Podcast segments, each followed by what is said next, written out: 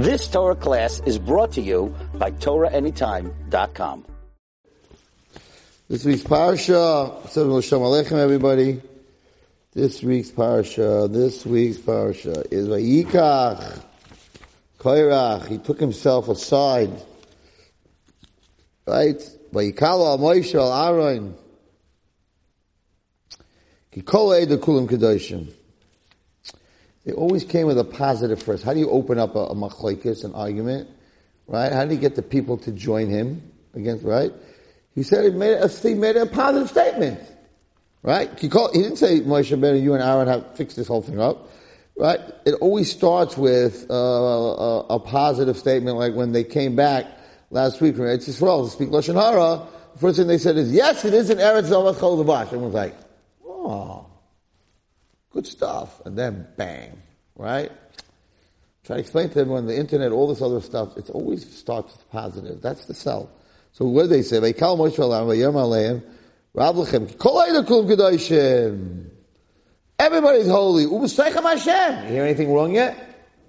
And Hashem is amongst them. Hashem should be with you. Right? Sounds very positive. Ah, then they smack it in there, Lashon Hara, the, the whole Maisa. Madu Atisnasu, Akal Hashem. Then they start up with Moshe Rabbeinu. Vishma Moshe Rabbeinu He realized Moshe Rabbeinu, ah, oh, there's something really bad happening here. They, first they complimented and then, so he said, okay, you're saying that Kulam Hashem, that Hashem loves everyone, which He does, right, and everybody's holy, equal rights, equal rights. Hashem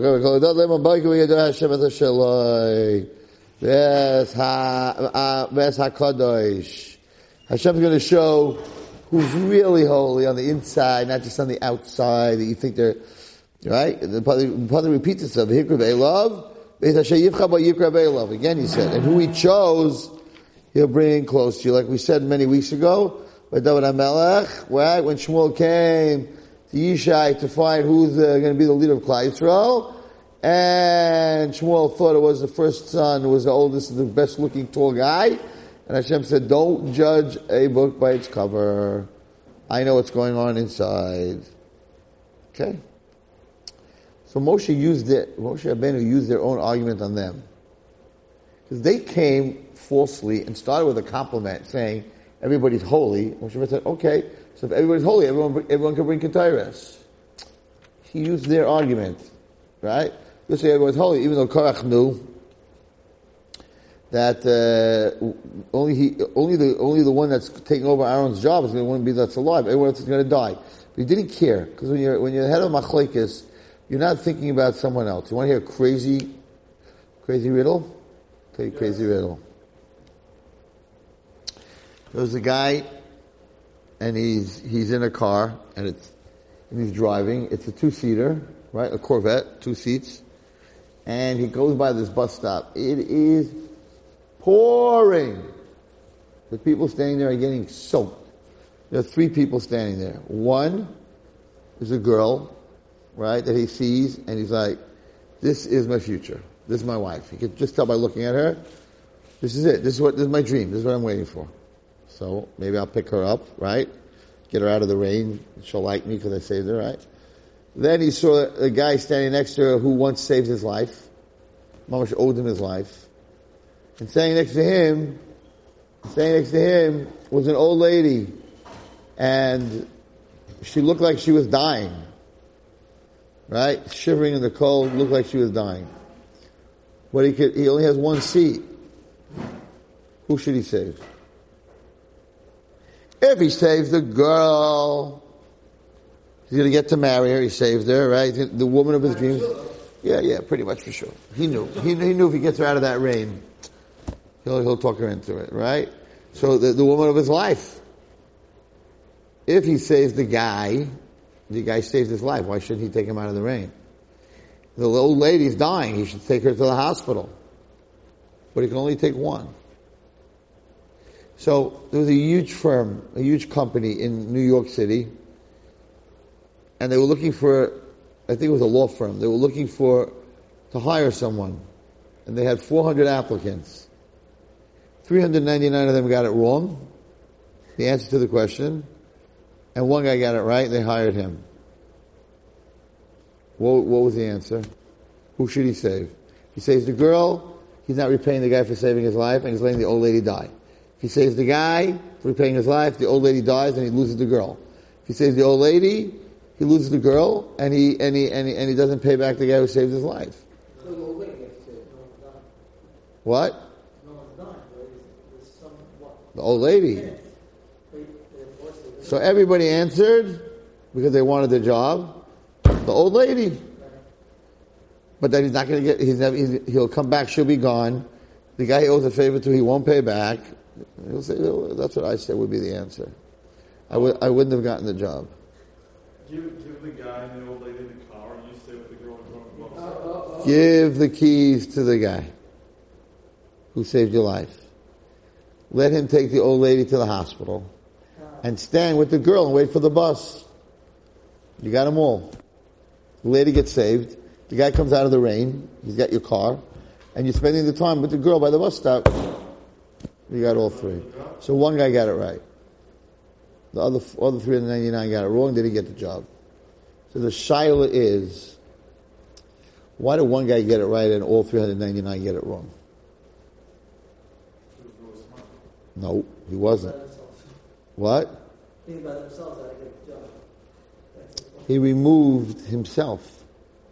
And, until you get out of the car and make two seats available, you can't answer the question. They were looking for a guy who wasn't selfish. So we're all thinking, including me, if I'm in that chair and I only have room for one, how am I going to make this work? I can't. But the minute you remove yourself, that you're not in the car, all of a sudden the whole thing fits. So they were looking for a guy like that. So all of the 399, like, I got one seat, I don't know, save the old lady, save the girl, or I gotta get married, whatever, save the guy, I owe him his life. But the minute you're able to remove yourself, right, it's a whole different story. It's mamish the best story for Kairach. Kairach wasn't able to remove himself. It's like, if I become Aaron, I become the Kohen Gadol, and everyone else drops dead from the, from the Ketairas, okay. I gotta take care of me. That's what was happening over here. And what's that based on? It's based on jealousy. It's based on not being able to see the truth. It's based on not about looking to the other pe- person and saying you want what he what he is. Another beautiful kasha, beautiful. I remember I learned this last year. I might have said it last year. I don't remember, but it was it's so amazing. I don't know who said it. I don't remember who said it. Why did wait, what, it says that that Vayika Korah ben Yitzhak ben Kosh ben Levi, V'dasim v'Avira, b'nei Eliyav, right? V'oim ben Pelas b'nei Ruvain. So Oim ben Pelas, he was part of this chevra. And when Korach was going to gather everyone to go against Moshe and Aaron, Oim ben Pelas was sleeping. His wife gave him something, some hot milk, whatever she gave him. He fell asleep. And she wanted to make sure that he would not die because she realized he's from Shevet Ruvain. He's not even from Shevet Levi. He ain't going to make it. Shevet Levi, maybe Levi Kohen, you know, the, but Ruvain, where are you coming to this story, right? So, so Oim ben Pelas was just dragged in the frenzy, the argument, the fight. It was just like, wow. So she wanted to save him. So everyone knows the story. What does Rashi say? She uncovered her hair. And they booked. I like that. They booked. They came to the door. Oh my God. She's not going to shape though. We don't want this guy to be part of our group because if his wife's not covering her hair, we're all going to get punished for it, right? So they ask a Neyudika Kasha. In fact, I just told it to someone in shul. He told me this morning he wants like he wants like a really good Dvar Torah. So in a, a one minute Dvar Torah, people they don't have time. Like, tell me a one minute Dvar Torah. So I asked him. So here's the kasha. Why did she uncover her hair? Why didn't she just pull her skirt up a little?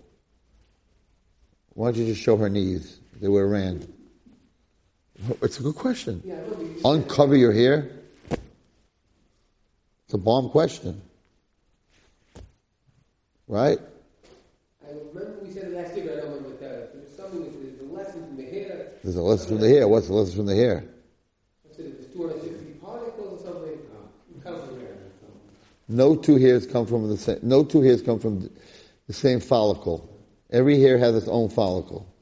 So she was saying to him, Moshe is supposed to be the leader. I was supposed to be the Kohen Gadol. You're supposed to be a Levi. Stop trying to be in his hair. Try, stop trying to be in his follicle. You got your follicle. He's got his follicle.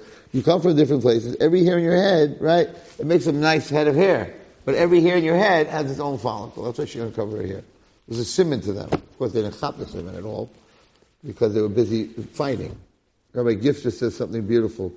Gifter Shalom says, it says, in the Mishnah it's Kol Kinesi L'Shem Shemayim, Soifei L'Iskayim. Any fight that is L'Shem Shemayim will end up being Miskayim, right? Which is the machlokes they bring? Beis Hillel Shammai, I think, the Mishnah brings. You have a siddur? Give me a siddur for a minute. Give me a siddur from the back. Mm-hmm. How many fights are you in L'Shem Shemayim, right?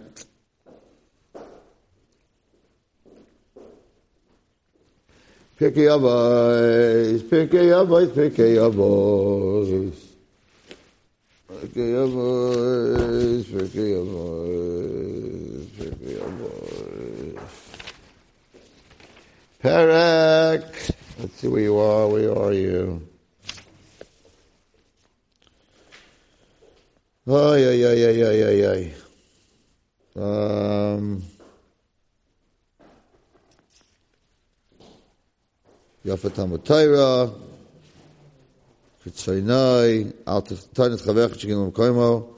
Never judge your friend till you're in his place. And the first thing you learn in physics is no two objects occupy the same place.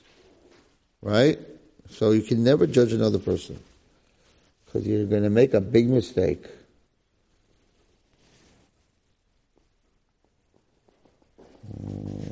Hara, Chinam, Sinas Abriya. What?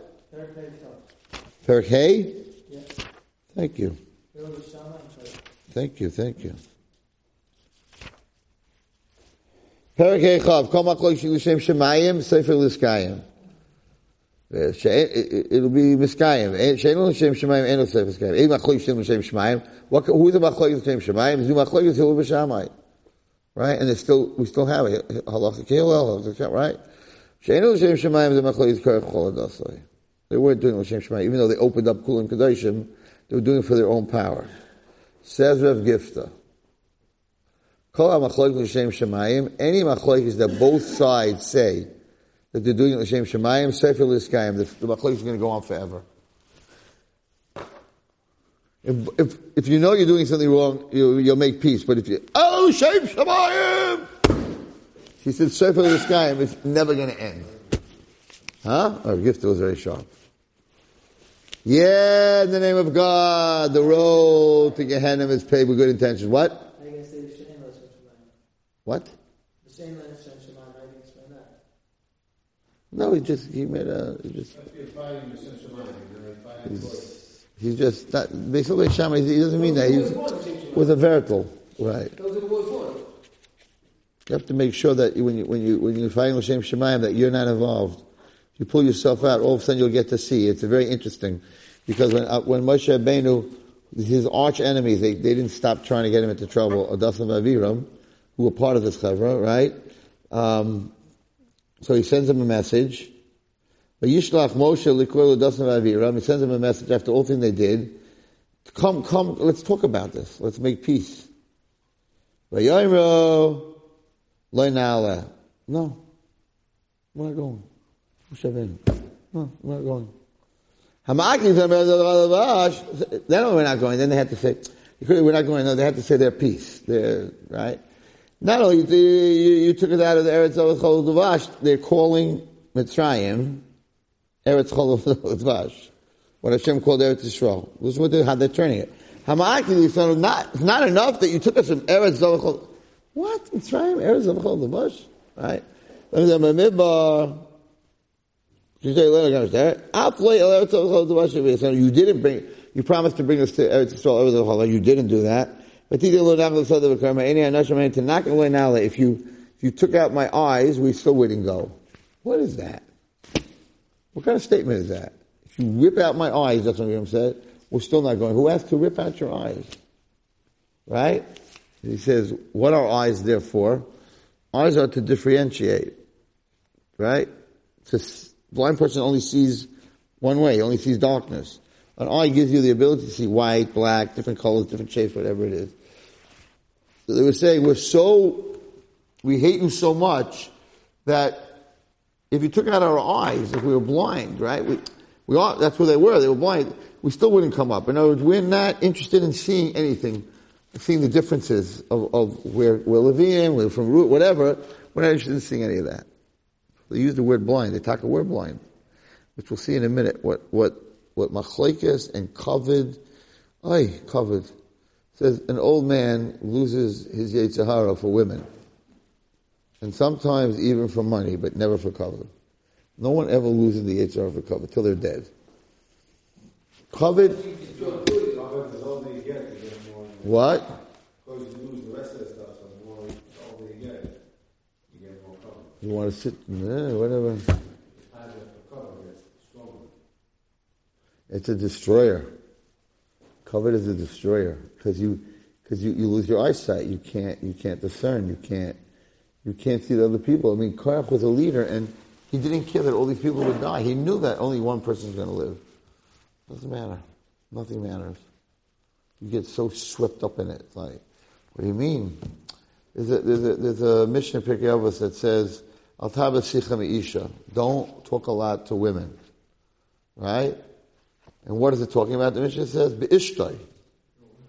Your wife, Kavachai, right? What do you mean? That's anti every shalom bayis class that you'll ever go to. What do you mean you shouldn't talk to your wife?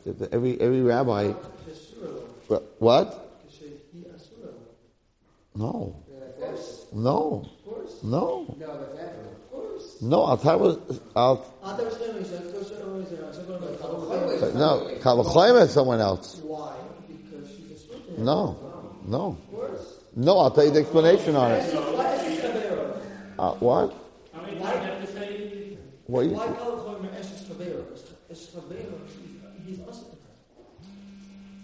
That's not the reason. I'll tell you the reason. It, brings, it, it explains the reason why. Uh, it says, what does that mean? What does it mean you shouldn't talk to her? You're, and, and, hello, you're allowed to talk to her when, when she's not, in the two weeks you're not, you're allowed to talk to her. Just the opposite. It's a good time to talk to her. What does it mean? So, what's the tar? It should say, don't talk to your wife when she's also. What's the tar? So the teretz is, and it's very interesting what Gamliel does. The teretz is that altara means don't add, don't add. What does it mean? Don't add. guy goes to shul. It's so true. guy goes to shul, and the rabbi he's talking by davening, right? And the rabbi points him out and screams at him. Okay, he comes home, and he tells his wife because this is really how this whole thing started with Korach's wife. When when they when they shaved the Levim and they waved them, so he came home to his wife and he said, I felt like a monkey. No hair on my, no hair, and then they waved me like a, like a, right? And she went ahead and she took that and she incited the whole thing, right? Because a guy comes home to his wife and he says, you know, the rabbi was yelling at me in front of the whole shul today, right? So she is going to say, well, then you can't daven there anymore. This is the problem. This rabbi is a rabble rouser. He's a low life. His wife wears tight dresses. His kid is off the deck. She's going to rip. Right? Now, us guys, we forgive very fast. The next day, the rabbi comes over to him and make a kiddush. You know what? You know, yesterday we had a bad day together. He forgives, but she'll never forgive. She'll never forgive. Don't talk to her extra things. She didn't ask you today what happened with the rabbi. Don't come home like that, you know, this guy invited the other guys out and, she, and he left me out. And you're going to forgive him the next day five seconds, your friend. She'll never forgive him. So that's what it says on top of Ishtai. Don't, don't talk to your wife about extra things because she's not going to forgive. A very interesting Rabbi Gamliel. So when people come to him, and I've been there many times, my Rebbe, and they, and they have a problem that they're not, the wife complains that he doesn't talk to me. Doesn't talk to me. He's busy with his friends, his business, his learning, but he doesn't talk to me. So, Rabbi Gamliel says, What you need to do, you need to learn together. And, and the first time I heard him say that, I'm like, that's not what, that he's not talking to her, he's not learning with her. He was interested. How many guys learn with their wives? Right? Not only that, he says, and make sure that one Friday night, one Friday night, she says it's about Torah, and the next Friday night, don't hog it. Don't only you say it. So take a book, a lesson a day in Lashon Hara. Day one you read, day two she reads, day three you read, day four read. You have to let her read also, right? So this couple, okay, Rabbi Gamliel says to do it, you gotta do it. So this couple comes back to him like a month later, and they're like, it's not working. He says, what's going on? Why isn't it working? He, so the husband says, you know, we start learning, two minutes into it, we're talking about everything in the world. Baruch Hashem, it's working. So I said, Rebbe, how'd you know it would work? He says, because when you're learning, Yetzer Hara wants you to talk. So two minutes into learning, he gets you guys to talk. He says, the best thing is learn with your wife, you'll see you'll talk the whole time. It's true. He's a very smart man. Anyway. Alright, so, what? You're just talking about it? Yeah, what would you say? Right, you start. Shemon Esrei. The best ideas of your day comes to comes to Shemon Esrei. Sometimes I, I, I, my head is so gone in Shemon Esrei. But how many times you don't remember? Did I say the same bracha? Did I say the same? Did I say Yalav Yavo tonight? You daven, you said Yalav Yavo, and you're like, did I say Yalav Yavo? I'm not sure. Why? Why? Because during Shemon Esrei, your head is all over the place. To get to Magen Avram without going somewhere is like, right. So I say Tzil Saderech before I say Shemon Esrei. And you bench Gremel after. He's in there Eretz Troll all the time. His head's in Eretz Yisrael, so he has to bench Gremel. Right? I have a friend that will not, will not, will not, um, act on any, any idea that he has during Shemon Esrei. He said, anything idea comes to me in Shemon Esrei, I will not act on. Even the best business idea. So I don't, I don't, I don't want to do that. Whatever. Everyone's different. Anyway, let's go to understand, yes? There's a joke about the guy that comes over to the Rebbe, comes to the Rebbe, listen, there are parts of money and No, they can't hear you. One of the complaints I get is they don't hear what the guy says. they come over to the Rebbe, they talk, A guy comes over to the Rebbe. I was like, I owe the, the parts of the money, and I, I what? I owe the parts money, and it's due by tomorrow. Right. So when you think, when you find out, I say, I just damaged my, I said, I, I said, no, the parts doesn't damage. I hear you. no, the difference. Okay, whatever. Anyway, so let's take this apart a little bit. Let's try to understand. Let's try to understand what what happened here, because Korach was a big man, right? What what happened with all these guys with Korach, with everybody, right? So it's lashon hara is definitely based on jealousy. The whole thing that happened here was that Korach had a great job. He was jealous of Aaron. He was jealous of jealous of the Kohen Gadol. So, if we go back to the beginning of the world, okay, to the Eitz Hadas, Menachas Haya Aram he was very smart. He was very sly, sly snake, slippery sly snake. So, what was his Aram kite? What was his? What was so smart about him? What did he do that was so smart? So, when he when he spoke to the woman, right? He got into a whole discussion with her. You can touch it, you're not going to die, right? But what his smartness was, and he knew the only way to get her to eat from the tree was through the midah of jealousy. The first avera in the world, the fiber of the first sin, was jealousy. Now, let's take a look at a fascinating pasuk. He says to her, this is why he was smart. You're not going to die. Okay, didn't matter. Hashem knows, that the day that you eat from the tree, your eyes will open. Still didn't have her. But now he said. You know why Hashem doesn't let you eat from the tree? Because he has something you don't have. He knows the difference between good and bad. And you don't. The minute he said that to her, he awakened in her what's jealousy? You have something I don't have, even if I don't need it. Right? I don't drive, but you have a nice car. I'm jealous. Right? I'm jealous. I don't play basketball. You have a great outside shot. I'm jealous. What do you mean? You never play basketball? I know, but why does he have such a good shot? I don't. You know, I always, when I, when I meet these guys that are six four, six five, I'm like, did you play ball? I'm like, no. I'm like, what a waste. My whole life, if Hashem would have given me, if Hashem would have given me your six foot five, I, I would have been on the, I would have been so much better. What are you saying? It's a stupid comment. You're five ten. What do you mean if Hashem would have made you six foot five? You're not six foot five, right? I've said it many times. Like, what a waste. Look at you.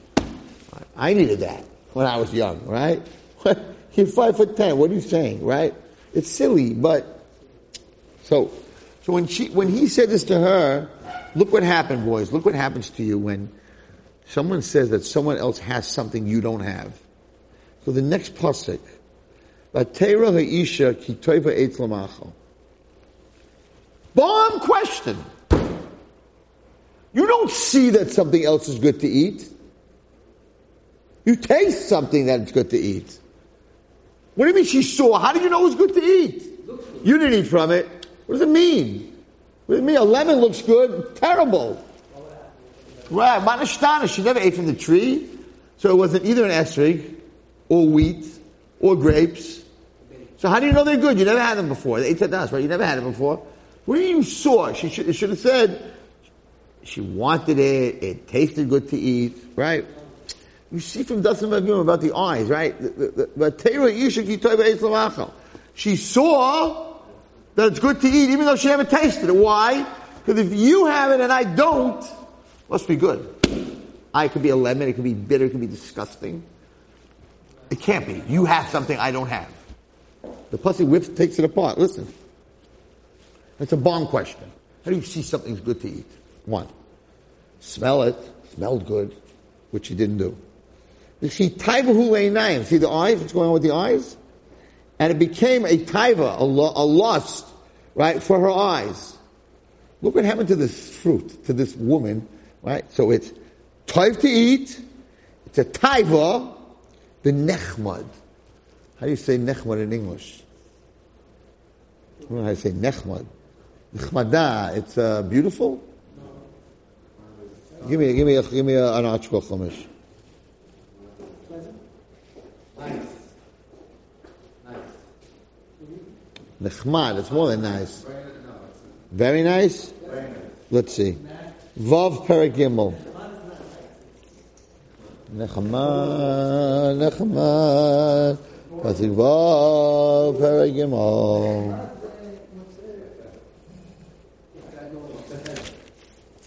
No, Nechmad, it's not matzah. Nice.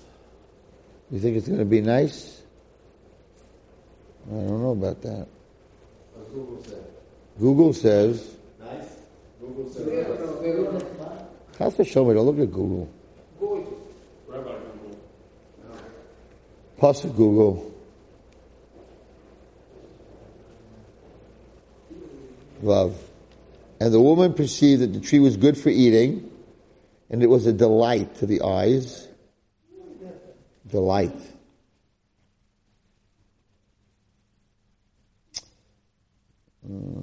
Uh,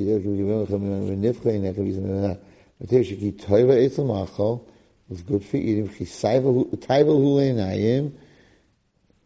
And it was delight in her eyes. And the tree was desirable. Ah, it was desirable. Okay? Desirable, that's, we said. Lahaskil, it was desirable. It was, no, she, no, he's not translating. The tree was desirable as a means of wisdom. Because her whole, because, because it says, "V'chitayvahu le'inayim v'nechmar eitz lahaskil." Haskil comes from the word seichel. So that the tree was desirable as a means of wisdom, because the basis of her jealousy was that Hashem had wisdom, and she didn't. Then she took from the tree, vatoichal, she ate from it, vatitach gam yishim avayechal. You see what happened? Until he said that, she, the tree was always there. She was, right? She was created right by the tree. But it was desirable, right? Because, because she wanted the, she wanted the, no. Again, command, comment. The desire, take pleasure in it. The nechmar ha'etz lahaskil. And the tree was desirable as a means, as a means to wisdom. As a means to wisdom. In other words, she desired to eat from it. The tree already she saw was good. She already said it tastes good, right? But she also wanted the wisdom because the basis of her whole thing was the jealousy that Hashem had wisdom and she didn't, right? And then, she gave it to her husband. So look to what happens. Zok Rashi. Women don't like when I learn this Rashi, but this is such an important Rashi in life. Why did she give it to her husband? The Maisa, now that she ate from the tree, and she knew toiv ra, she knew between good and bad, so she was God. She was godly. She was way above her husband. She was way above Adam. Adam was like, everything's good. You burnt the food? Good. You broke the dish? Good. You didn't make the bed this morning? Good. Everything was good. She was godly. She was, death. She had knowledge. He didn't. She had wisdom. He didn't. What are you giving to? Uh, you're the boss now. Why, why, would you give him to eat from the tree? Zok Rashi. She said, now that I ate from the tree, I know I'm going to die. I am not dying and he's going to live. Why? So why? You think she was a terrible lady, right? Why? What did you want him to live? So Rashi, be Isacharas. if I'm going to die and he's going to live, he's going to marry someone else. But there's nobody there. Oh, but there's no one there. Who's he going to marry? There's only one woman in the world. Doesn't matter. Doesn't matter. When you're jealous, doesn't have to make any sense. It's not true, because Hashem could give another wife. But why was she going to get mad? What? Because she ate from the tree, so there's death. Death came to the, whoever ate from the tree, right? Death came to the world. He, he didn't eat from the tree. Then when they had, what? Didn't eat from the tree. Yeah, but they, once they both ate and he came from them, that was it. So that, doesn't, it, it, it doesn't have to make it. Hello, you don't play basketball, but you're jealous. You don't drive a car, but he has a car. You don't need a house with 10 rooms, but there's a very famous story in Borough Park, true story. So in Borough Park, there was a guy building a house, and he was putting marble on the sidewalk in front of him. Right? He's building this million dollar house many years ago. And this guy on the sidewalk is walking by, and the, the, the owner of the house is standing outside. He says, I hate this marble. I hate what you put down here. The color is disgusting. The guy says, what's, it? it's my house. What's your problem? He said, yeah, but if you're putting marble on the sidewalk, you're putting it for me, not for you. If you're putting it for me, then I have a, I have a, I have a say in it, right? So, so that's what you're saying, like, like, like you're not doing this for, you're not doing this for yourself, you're doing it for everybody else. The, the, the whole thing is based on jealousy. And what happens when it's based on jealousy? What's the DNA? What happens? Which has a lot to do with this week's parsha. So the next Cain kills Hevel. Immediately, straight from his mother. He got from the from the Aveira, the first Aveira was jealousy. Right away, he was jealous. What you, so Hashem said, "What are you jealous about?" If the reason I didn't take your korban is because Cain brought me from the best, the fattest animal, and you brought me from your rotten, the worst vegetables that you had, so fix it. What are you getting crazy for? Fix it. Give me next time. Give him the best vegetables. It's not that. It's not that you didn't accept mine. It's that you accepted his. It's not that you didn't accept mine. That's not what's bothering me. You didn't accept mine? Okay. How you accepted his? You have to, you have to, you have to really talk to them. It's not easy. It's one of the traits of a, of a, of a young kid. He's always jealous. You know the famous story with Sinna, Sinna and Kinna? We're walking, we're going for a walk. Sin is hatred, and Kinna is jealousy. And they're going for a walk, and they meet the king. This is a very famous story. They meet the king, and the king says, I will give you anything that you ask me for, but the first guy will get whatever he asked me for, and the second guy will automatically get double of what the first guy asked. So neither one wants to ask. So neither one wants to ask because the second guy's going to get double. So they're standing there like, I'm not asking, I'm not asking, I'm not asking for the other, right? So finally the king said, well, if you both don't ask me for anything, I'm not giving you, I'm not going to give you anything. So all of a sudden, Kinna, jealousy, said, I know what I want. The king said, what? He says, knock out one of my eyes. Automatically the other guy's going to lose both eyes. So it's not that you're knocking out one of my eyes. I want him to lose both his eyes. It's, it's about the other person. Kid is about the other person. It's not about me. How do you say it to That's, that's the famous story with the best. With the what? With the Bezin, the Yonis and Irish, Why do you they had a must they had a machlekes. They had a machlekes, they have to repeat it, yeah? They had a machlekes with a with a. He came to the he, he came first to the to the, the road with a with a cow. Right, With thousands of dollars. right. And uh, asking that it was trade. And then he had a Bezin with another guy with a fight. It was they say it was five hundred dollars instead of you know thousand dollars. So he so he lost the case. So he, he, went crazy. he went crazy. the cow you lost the was a thousand dollars. They were only telling you oh, the guy five hundred dollars. Why are you going crazy? And what did he say? Was- Because he's get. It's not what I lost; it's what he got. Because he won. Right, right. That's that, that came from the original first Avera that ever happened. Now, Hevel, Hevel, Moshe Rabbeinu was a Gilgul of Hevel, and and Korach was a Gilgul of Cain.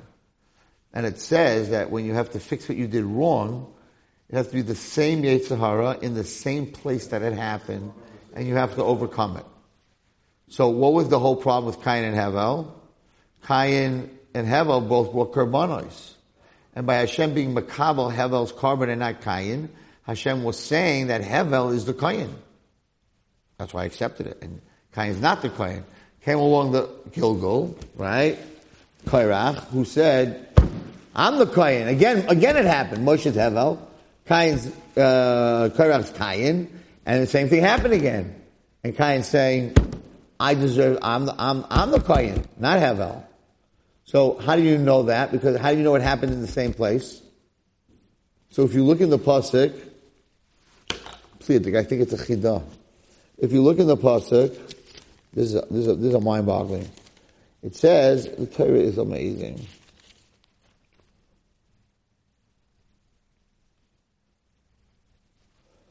But he have a royal tzoyim Cain haya over Adama. Hevel was a shepherd and Cain was a farmer. But he became Cain be Adama mincha Hashem. He brought a mincha. Hevel brought a mincha. Right. Well, Cain was loisha.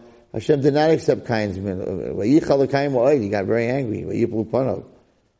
Hashem al Cain. Lama charalach. What are you getting so crazy? Lama naflu panecha. Why'd you fall on your face? I'll you take this face. Well, he says, fix it up. No, I'm not going to fix it up, but I'm going to kill him. We killed him. Where's your brother? He said, Shema Achi my, my brother's keeper. Famous saying. Now listen to what Hashem said. What did you do? Your brother's voice is crying to me. Listen to this, you're going to love this. Your brother's voice is crying to me from the ground.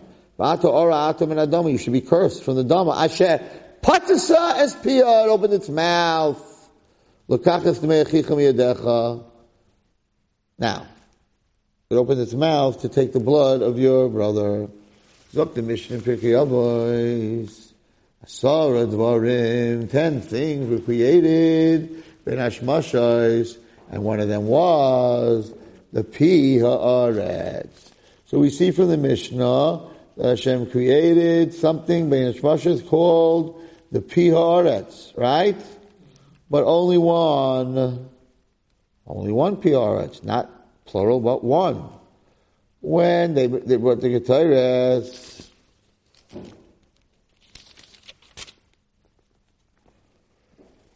the ground will open up its mouth, uvala oisam, and what happens? But according to the Mishnah, pick up with only one mouth. So it has to be that the same mouth that swallowed Korach was the mouth that swallowed Hevel's blood. The two times in the Torah that it talks about the mouth of the earth, right? It has to be the same mouth because only one mouth was created by Neshmasha. It's mashma that it was in the same place, with the same players, with the same Yetzirah. That's, that, you're okay with that. But now here's the mind blower. Every, that wasn't the mind blower. Here comes the mind blower. What does Hashem say? So what did you do? Your brother's voice is crying to me from the ground. What was the punishment Hashem did to Korach and his children? When they got swallowed up, They were left on a plane above Gehenna. And there was a famous, in the Gemara says there was an Arab who put his head to the ground, and he heard them saying, Moshe Emes, say, Rasi Emes. So, Kol Demeach, when you killed your brother, his voice was coming from the ground. Mida Keneged Mida, same place, same players, you failed again. Now your voice is going to be calling from the ground. The same thing you did to your brother is not going to be done to you. That's the mind boggler. That the punishment was that they would be talking from the ground, and the pasuk by Cain was Hashem said, "I hear Hevel's voice from the ground, his blood." Mamish, same place, same people, same Yetzer Hara, punishment, same punishment. Mida keneged mida. That's Gilgul. That's Gilgul. Chaim Vitamid. That's Gilgul. You're in the same place, the same thing, the same Yetzer Hara, the same everything, and he didn't fix it. He didn't fix it. He fell again. Very hard. COVID is very, very hard. The other guy has something I don't have. Pop out one of his eyes. Pop out one of my eyes. So he loses both eyes. But you just lost an eye. I know, but it's worth it to see him not have eyes. You're laughing, but this is a koyach of jealousy. Right? Hamina ate. Right? He had everything. The one thing he didn't have, that was his jealousy. That was, took him down. Hamina ate. It all came from the tree. It all came from jealousy, which is the, the whole thing that happened from the tree. Until then, it wasn't Nechmad, it wasn't Taiva, it wasn't Toiv. Until he said Hashem has something you don't have. He wasn't interested. Ooh, he has something I don't have. Even if I don't need it, you can't have it. That was the Avera this week. This is, this is the thing of Korach. Now, I want to tell you a story. I read this week. There's a new book. How long are we on so far? Okay. Unbelievable story about the opposite. About the opposite. Not, not about what it means to. Jealousy is because you put yourself before everyone else. Right? You, what, do you mean he has something I don't have? I'm, ich bin ich, ich, ich, ich. It's called ich. So selfish, right? Selfish.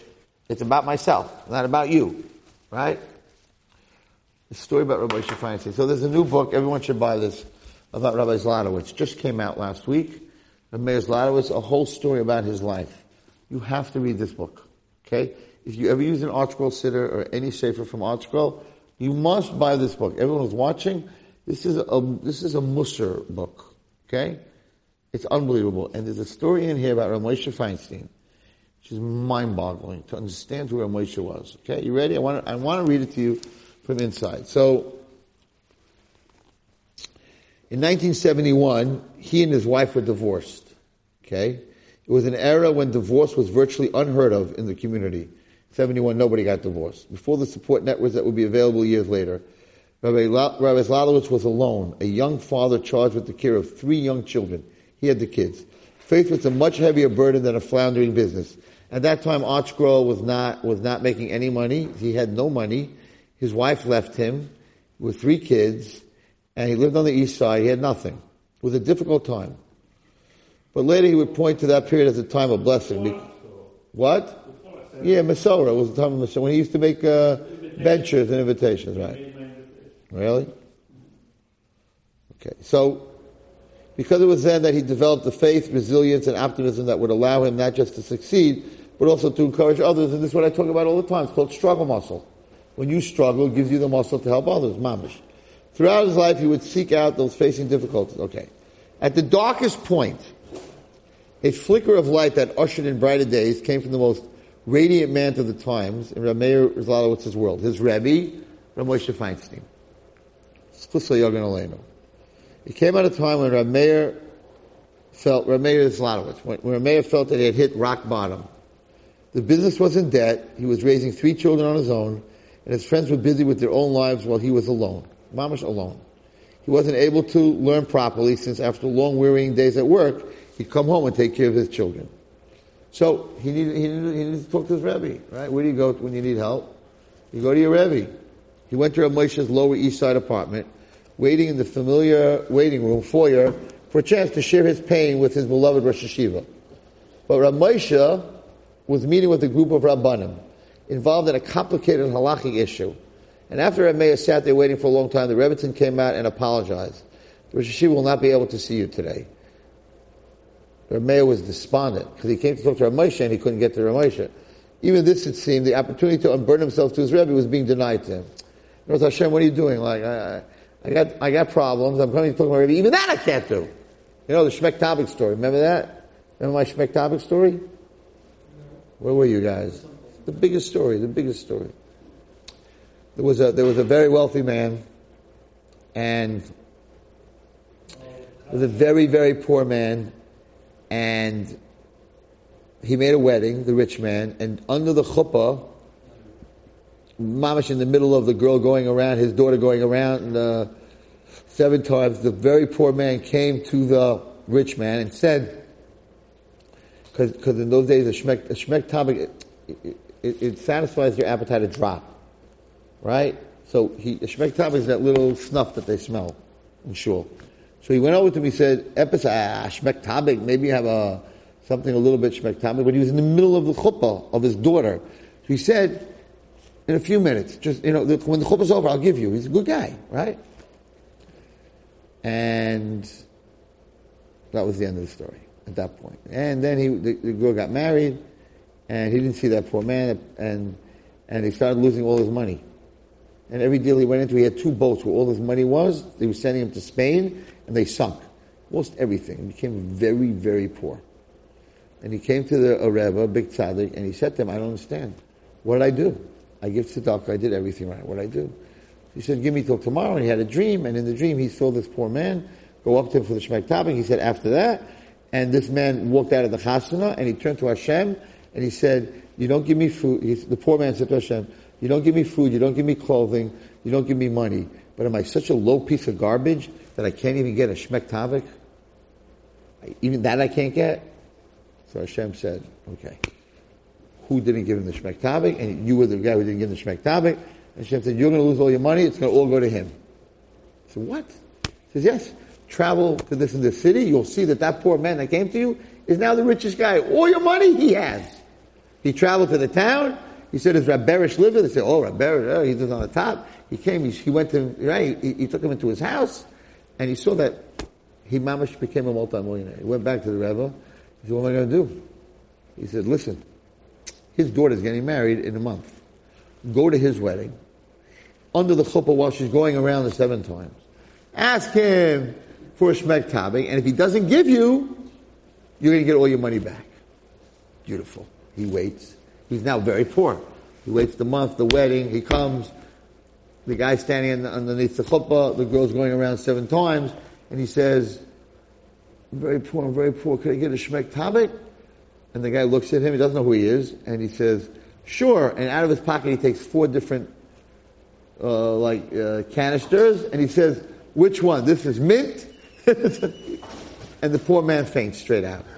Under the chuppah, he faints. They wake him up, they water, what the, what's going on? He runs back to the Rebbe, he says, not going to believe what happened. I went, I asked him, he offered me four different ones, I'm dead. I'm finished, I'm never getting anything back.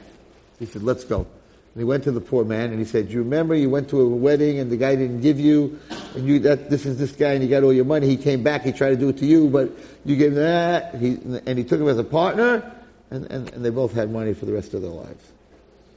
You gotta be very careful with the poor people. Because when they're down, their, their are, go faster than any big tzaddik. So if someone puts, if someone puts his hand out, always put something in that hand. Because if that guy turns around and says, Hashem, even a quarter I can't get, you're in trouble.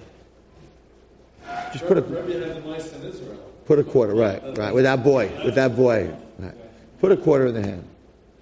That's a true story with the Shmek Tabik. Anyway, so here, there's a lot of words went through Moshe Feinstein, and everything is wrong in his life. He's in a lot of pain. He comes to his Rebbe, and he's like, even, even that Hashem's not letting me get to my Rebbe. Today of all days when I come to Ramosha, he's, he's in all day with Rabbanim. Okay? You hear the story? Now listen.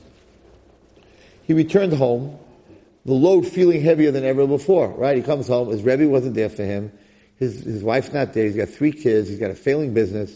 The next day, New York suffered a major snowstorm making car travel very difficult. Schools were closed, and therefore Rameir had to spend at, had to stay home, couldn't go to work because he was taking care of the kids. They weren't in school, watching his young children. That evening, as the harried young man struggled to get his children to bed, the doorbell rang. Rameir walked downstairs and opened the door, wondering who would have ventured out on a snowy night. It was Ramosha Feinstein. The Rosh Hayeshiva, Paisik of the Dor of the generation and leader of thousands, accompanied his talmid up several flights of stairs, coming into the apartment and taking in the scene. Right? So Ramosha saw what was going on. Ramosha lifted one child, then the next, and finally the third. He tucked each one into bed, telling each one them a story and kissing them goodnight. Then when the house was settled, Ramosha looked at Rab Meir. I came to Shmooth to hear what's on your mind, he said. Rameir spoke, really spoke, sharing his doubts and fears among, about the future, and Ramosha listened. Rosh Hayeshiva offered him chizik, he offered him encouragement, he reassured his talmid that things would get easier. And then Ramosha offered him a bracha, a single statement that would carry Meir Zlotowitz through that period and accompany him every single day for the rest of his life. The chorus in the song that played in his mind and heart. Your children, Ramosha said, will become B'nai Torah and they will marry B'nai Torah. Those words would become the raft that would carry Rameir through the stormy sea the goal he would visualize and imagine, and the hope that allowed him to rise above lowliness and despair. As Ramosha foretold, things began to turn, and that's when ArtScroll bought a, bought a machine, and whatever, it, the whole thing changed. But here, Ramosha Feinstein, telling one, of, each one of your kids a story and tucking him into bed? That's just a gadol. Because he realized that he came the day before and he didn't, he didn't get to speak to him. The way, I read the story, I'm like, oh my God, I am in so much trouble after 120. so many people come to me, and I don't have time for them. Do I go to their house? Do I tuck their kids in? Ay, ay, ay. It's scary. It's scary. That's a gadol. There's no I. There's no Korach. There's no me. I don't exist. Someone came today and didn't have time for him. He put Meir's Lotto to three kids to sleep. Told him a story. You hear Moshe sitting next to the kid's bed? Tell you what, I'm going to tell you a story. I'm sure a story of Gedaliah. That's the opposite of Kriyas Vadasai. There's no I. There's no I in us, just you. Right? The same. All right. We'll end with a story, another story about Ramosha, which blew me away. And I asked Rabbi Zlotowitz, alav hashalom, the story was true, and he told me that he heard the story from Rav David Feinstein. How much time are we in? Okay. This is a true story. So, but Moshe was, he, he, in yeshiva, right? First, first Yerushalayim. Um, so his yeshiva was down on the east side, and he would walk every Shabbos from the yeshiva to one of the apartment buildings. That's, that's, you know, down the block, whatever. And his, what? No, I'm saying that down, down, uh, Grant Street. No, wasn't on Grant Street? Yeah. It was a walk and there was a park. And his granddaughters, Rav David or Rav Reuven's children, would be in the park, and then when Zaidi would come out, would walk, they would walk him home. So I remember when I heard the story, and I asked Rabbi Zlotowitz if it was true. And um, so Ramosha Feinstein, the Gadol Hador, is walking home, and every every Shabbos when he would walk home, so his granddaughters would um, would, what's it called, would come running out of the park and, and, and say, Zaidi, Zaidi, could you bench me? He would bench them for Shabbos. And he, he would bench them and kiss them on their head. They were nine years old at the time. They came running out to him, and they had two friends for Shabbos by them. So not only the two of them came running to him, but the friends came running to him. He benched his grandchildren, and the other two girls, girls, nine-year-olds, said, could you bench us too? They weren't his grandchildren. He put his hands on their head and he benched each one of them. So Rav David asked Rav Moshe, his father, I don't understand. They're nine years old. Nine years old is the age that, you know, you don't, you don't do that. You don't touch kids at nine years old and you don't bring them to shul. Nine years old, the girl is considered like the beginning of chinuch. She said, I don't understand. They're nine years old. How, how did Rosh Hayeshiva bench them, touch them, you know, touch them on their heads? So he looked at Rav David, his son, and he said, I could find a hundred heterim to touch a, a, nine-year-old on their head, but I can't find one heter to hurt a child, to embarrass a child. You hear? There's no him. There's no him. That's, that's, that. Everyone thinks that the Gedolim, they're above us, they're this, they're there. He sat down and he told them a story, then he kissed them, and he put them to sleep, and he tucked them in. You know the famous story of the Chofetz Chaim? Two other stories, just, it's, it's, anyway, it's two minutes left. The famous story with the Chofetz Chaim, someone came to Chofetz Chaim, and he, he came to give hair or whatever it was, and he stayed in the Chofetz Chaim's house, and like two o'clock in the morning, it was freezing in Radin. It was freezing in the winter. And he woke up like at two, three o'clock in the morning, and what woke him up, the Chofetz Chaim was covering him with a blanket. He was covering with the blanket. The blanket fell to the side.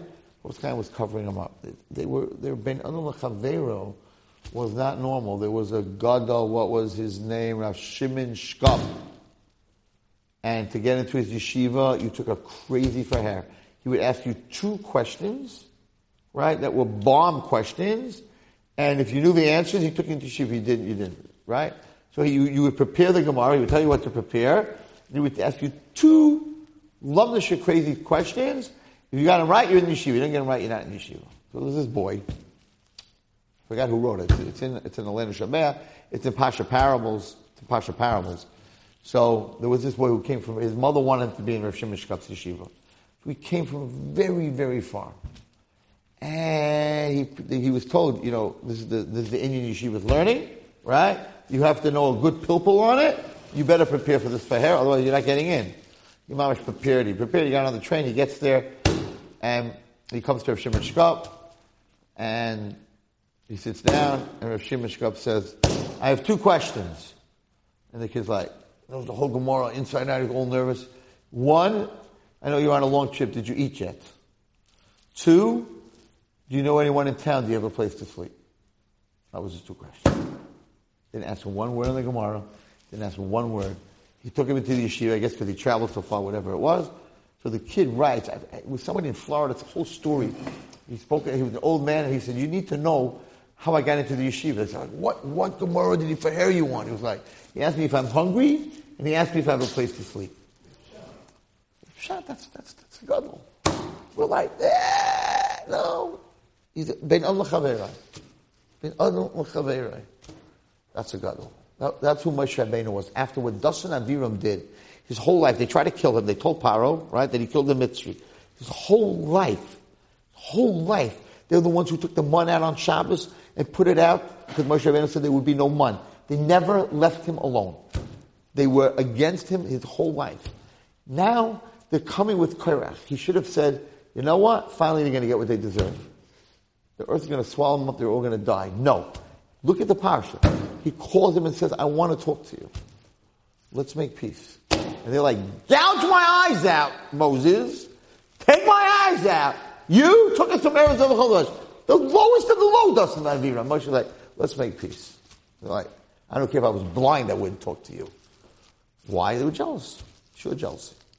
All the way back from the time, because Moshe was, was, was Paro's son. They were jealous all the way from day one. A uh, Uh, everyone who's listening tonight, gadlus greatness comes from getting rid of the I. There's no I. Ramosha Feinstein is putting a bunch of kids to sleep with a story. There's no I. It's just about you. That's gadlus. And that's what Korach didn't have. Korach was only about I. It was only about me. Like, you have something I don't have. Moshe Rabbeinu said, I don't understand. You're Levi. You have a beautiful job. You you you you you sing in the Beis Hamikdash. You're. What's your problem, right? It's not, it's not that I'm a Levi that bothers me. It's that you're a claim, Aaron. It's not that I'm, it's not that I'm a Levi. It's that you're a claim. And On ben Peles' wife, what she tried to explain to everyone is, be happy with who you are. Everyone has a different job. Don't, don't be jealous. Being jealous of someone else is really saying that Hashem, you don't know what you're doing. If I'm jealous of him, and he has something I don't have, and I want what he has. And what I'm saying is, Hashem, you don't know what you're doing. I should have it.